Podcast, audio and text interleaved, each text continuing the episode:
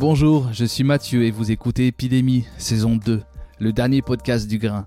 Le Grain est un studio de podcast, mais aussi une librairie d'occasion, une bibliothèque des Afriques, un café, un lieu à Clermont-Ferrand qui accueille et prend au sérieux toutes les façons de penser et regarder le monde afin de mieux les questionner. Pour ce quatrième épisode, j'ai le plaisir de vous faire revivre les interventions d'Emmanuel Perron et Emmanuel Bonnet lors de la cinquième causerie organisée le 30 juin dernier au Grain, dans le prolongement des épisodes 6 et 11, saison 1 de notre podcast Épidémie avec Diego Landivar et Emmanuel Bonnet justement. Une occasion pour nous de tenter d'identifier ce à quoi les organisations devront renoncer dans la société post-Covid-19 en faisant appel au savoir d'Emmanuel Perron, chercheuse en sciences de gestion et qui accompagne des démarches collaboratives au service des innovations, et Emmanuel Bonnet, enseignant-chercheur au groupe ESC Clermont et membre d'Origens, un laboratoire de recherche sur l'Anthropocène. Je ne vous en dis pas plus, on se retrouve juste après. bonsoir à, toutes et, à tous. Donc, je suis vraiment ravi d'être là. Moi, c'est Emmanuel Bonnet. Je suis enseignant-chercheur euh, à l'ESC Clermont euh, donc ma discipline c'est euh, les sciences de gestion, mais pour préciser un peu d'où je parle, c'est pas que les sciences de gestion. Si ça peut éventuellement vous rassurer, euh, je m'intéresse beaucoup à la philosophie, à l'anthropologie.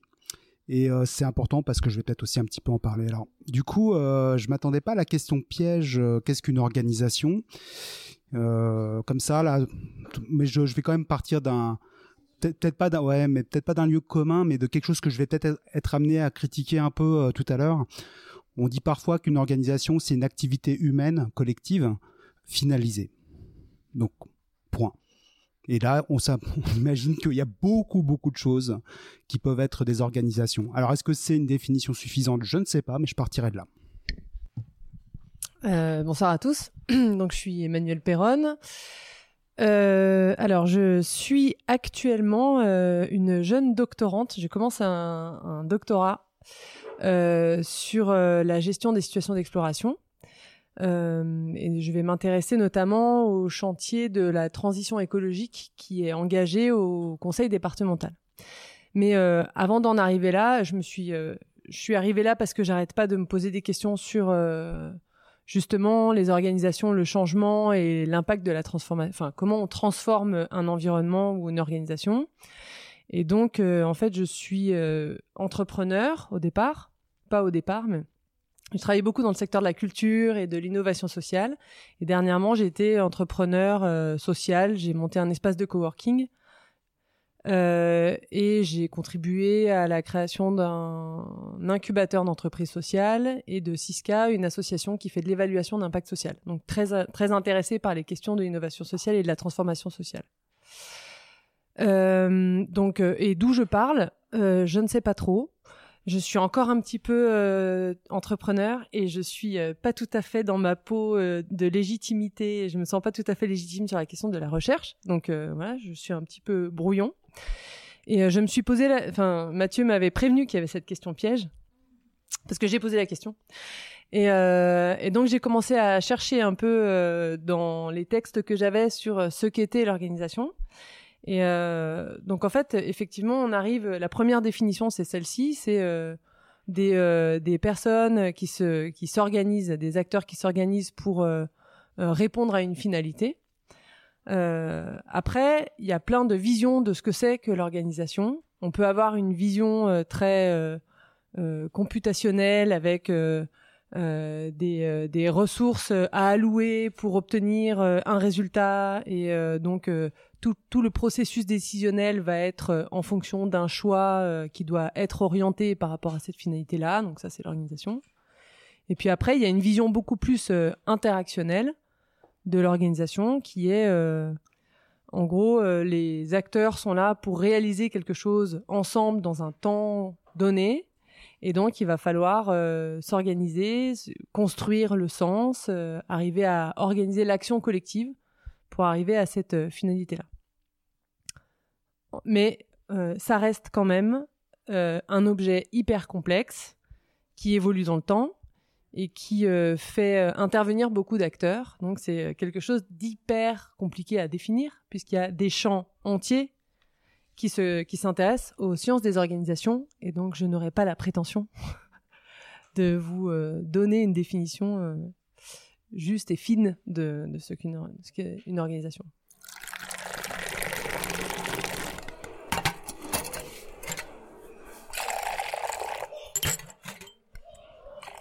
Alors, euh, c'est euh, étonnant parce que en fait, euh, pour moi, une organisation, c'est là les, les, mots qui reviennent concernent. J'ai l'impression que ça concerne surtout euh, des entreprises, alors qu'une organisation, euh, c'est des plutôt des personnes qui s'organisent pour moi, qui s'organisent et qui prennent une forme pour répondre à un objectif. Donc ça peut être une ONG, ça peut être une association. Ici, on est dans une organisation, donc euh, certes, l'entreprise est une forme d'organisation, mais ça reste une forme d'organisation.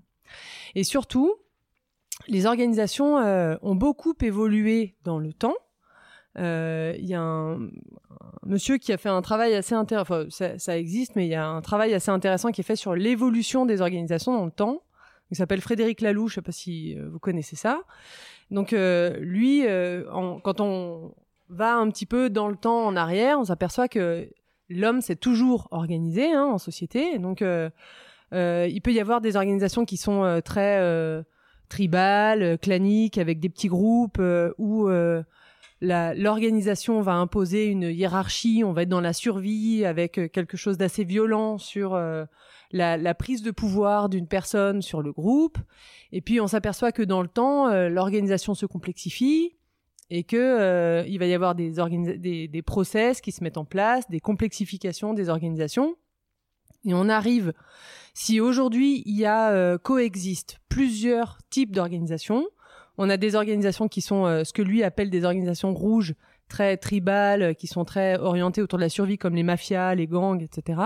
On a des organisations qui sont plutôt couleur ambre, qui sont assez euh, structuré avec euh, une hiérarchie très euh, une hiérarchie très précise et très lourde avec des process très très importants comme l'église le l'organisation les organisations militaires.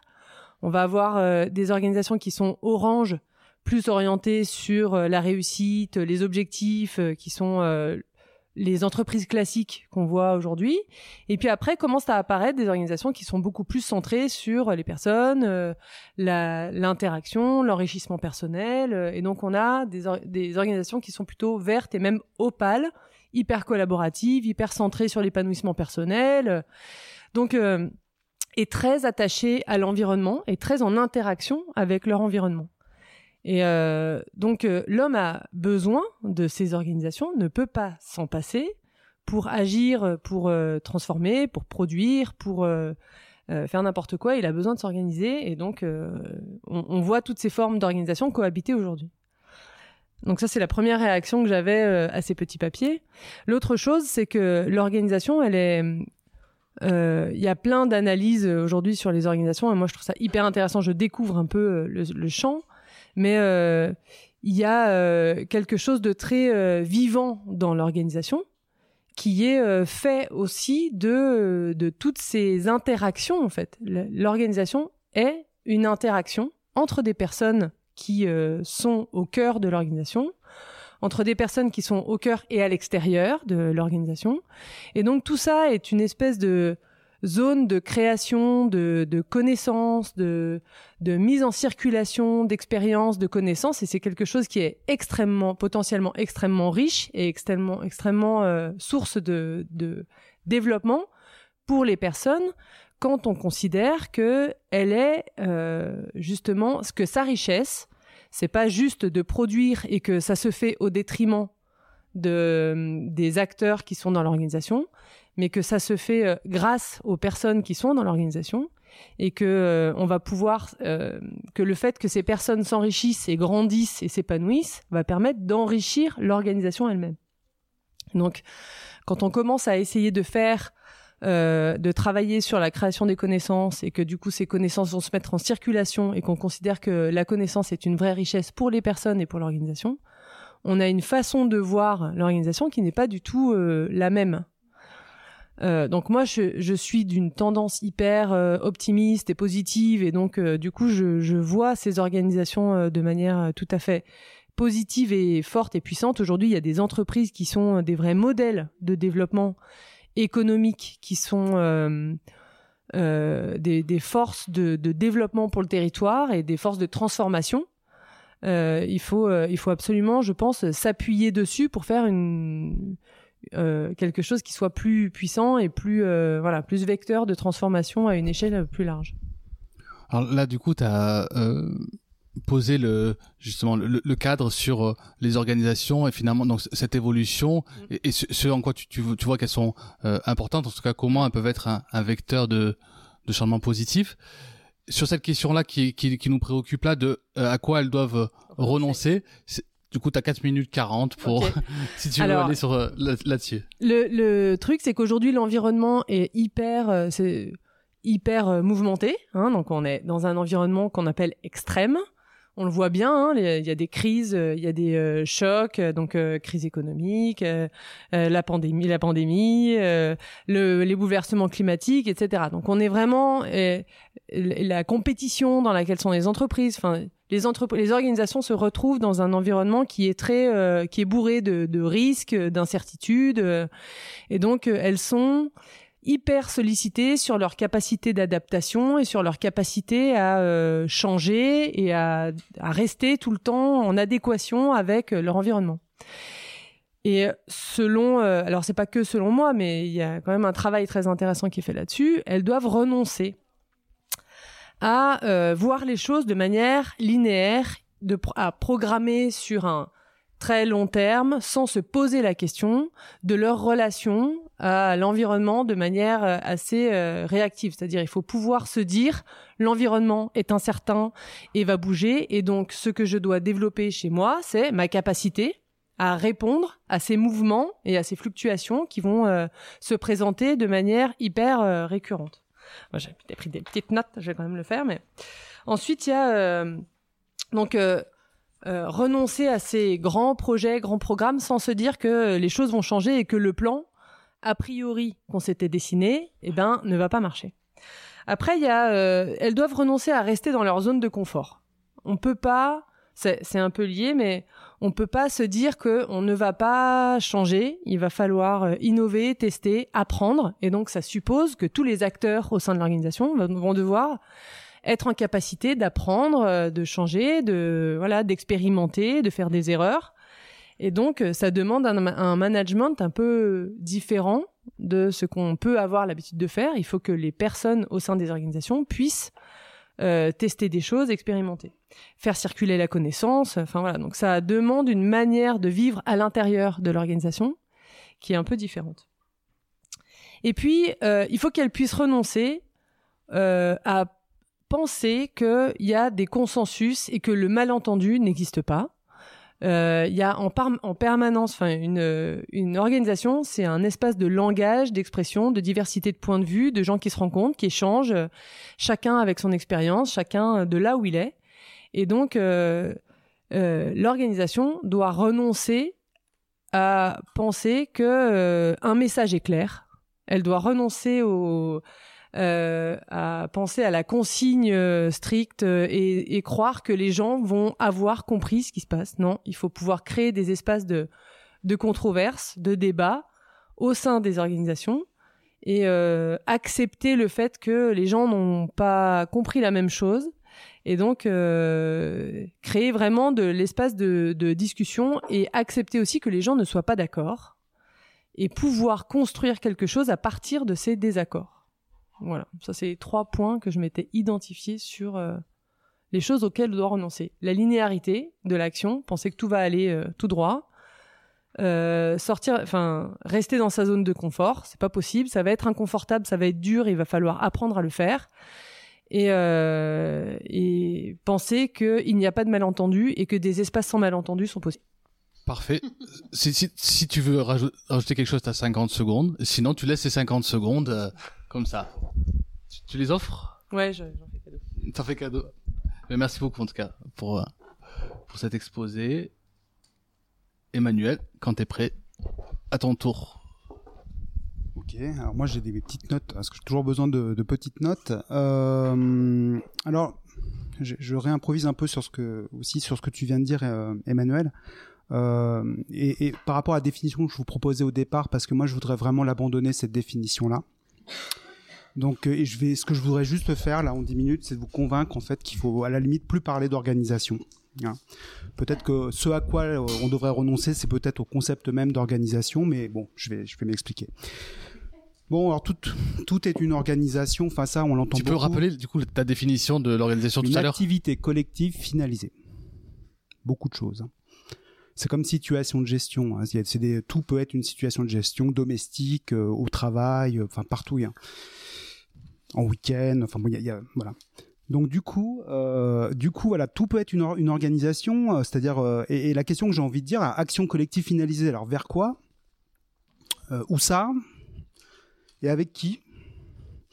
Et moi, ce que je voudrais vous dire, c'est ce que je vais essayer de défendre un peu ici, c'est que je pense que c'est encore le modèle de l'entreprise qui prédomine. Et, euh, et, en fait, le modèle de l'entreprise, c'est-à-dire que je vais, je vais expliquer en quoi.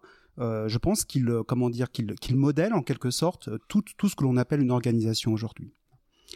Alors, euh, y compris lorsqu'on aborde des institutions, y compris lorsqu'on parle de, de l'Église, par exemple. Moi, je vais à des colloques euh, sur les en sciences de gestion, etc. On prend l'Église comme étant une forme d'organisation.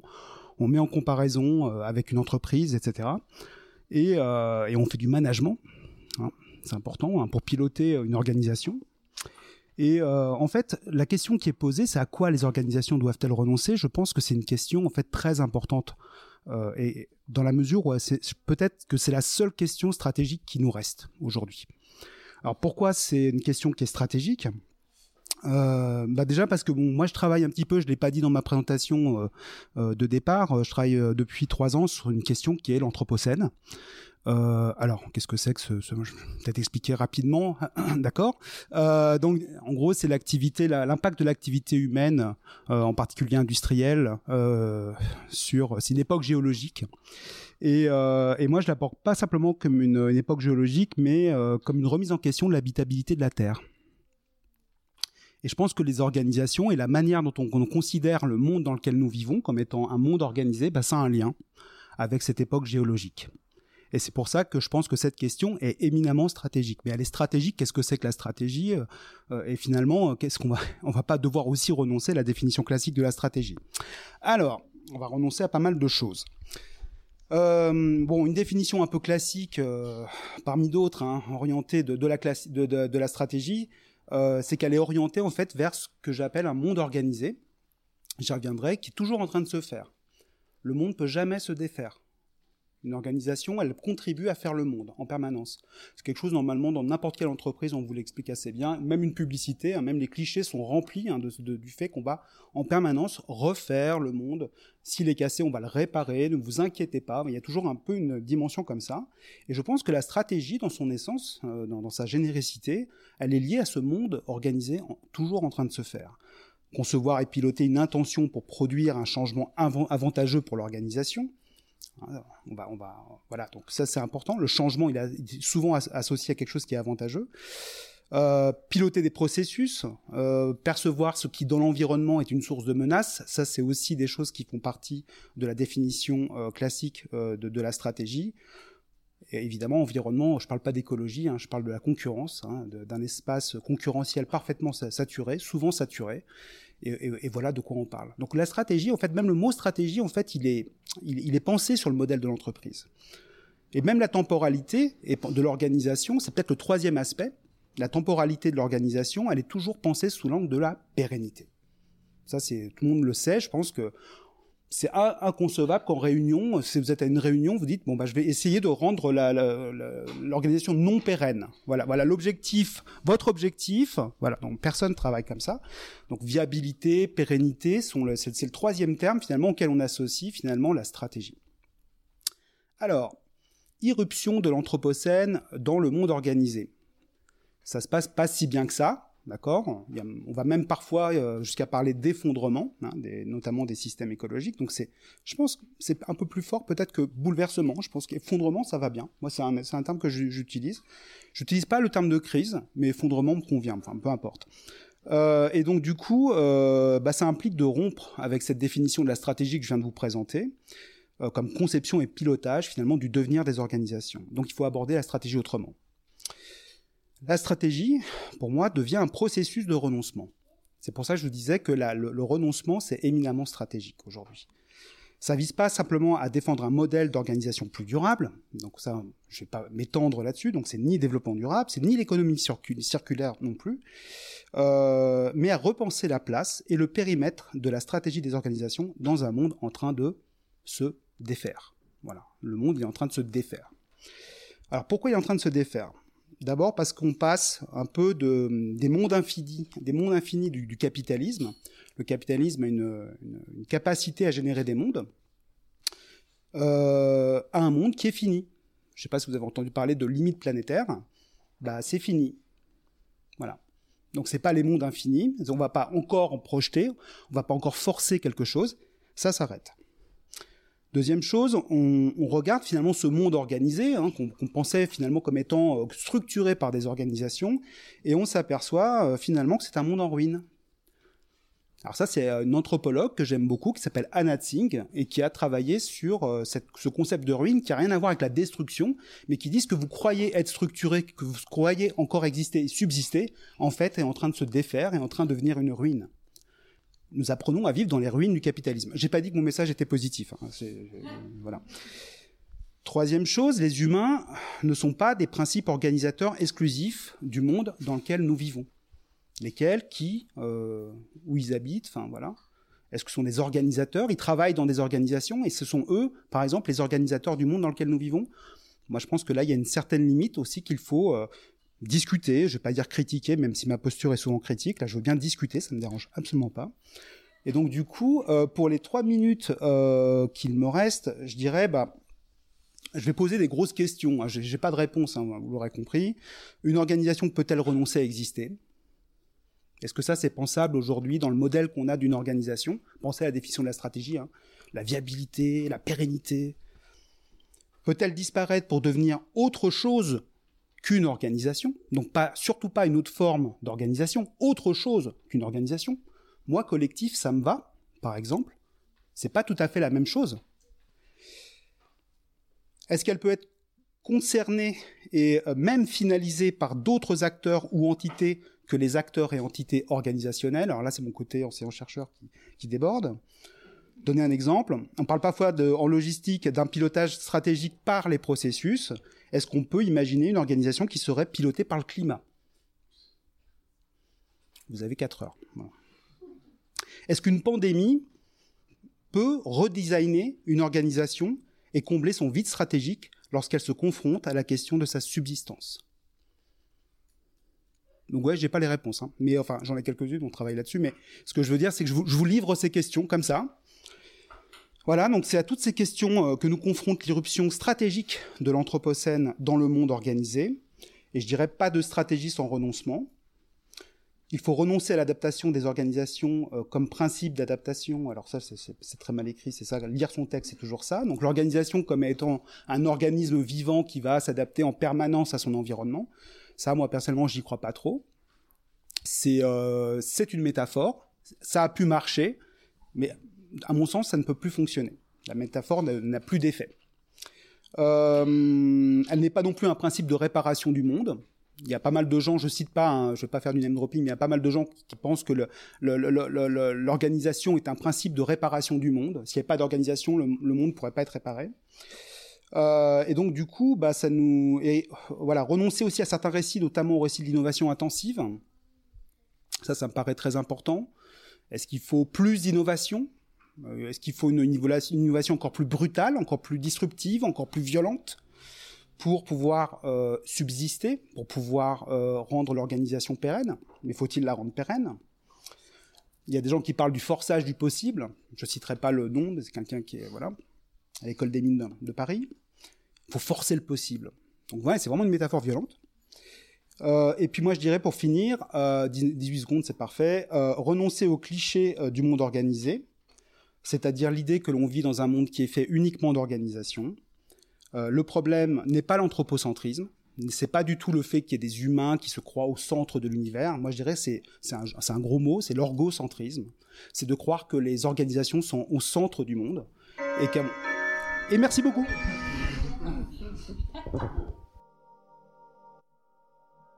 Merci d'avoir écouté jusqu'au bout cet épisode. N'hésitez pas à le partager, à commenter, laisser une note sur Apple Podcasts, 5 étoiles de préférence tant qu'à faire, et surtout à venir nous voir au grain, en vrai. On se retrouve très vite pour la diffusion de la prochaine causerie. D'ici là, continuons à cultiver l'art de l'étonnement, du pas de côté, cet art qui nous invite à penser depuis le lieu où nous habitons, mais aussi et surtout apprendre à s'en extirper pour l'articuler à d'autres lieux. Car comme on aime le répéter, on est ensemble. Personne ne peut nous contraindre à nous aimer les uns les autres, mais le fait est que nous habitons un monde commun où tout est lié, où tout est vivant. Allez, n'oubliez pas de dire à ceux que vous aimez que vous les aimez. Cambé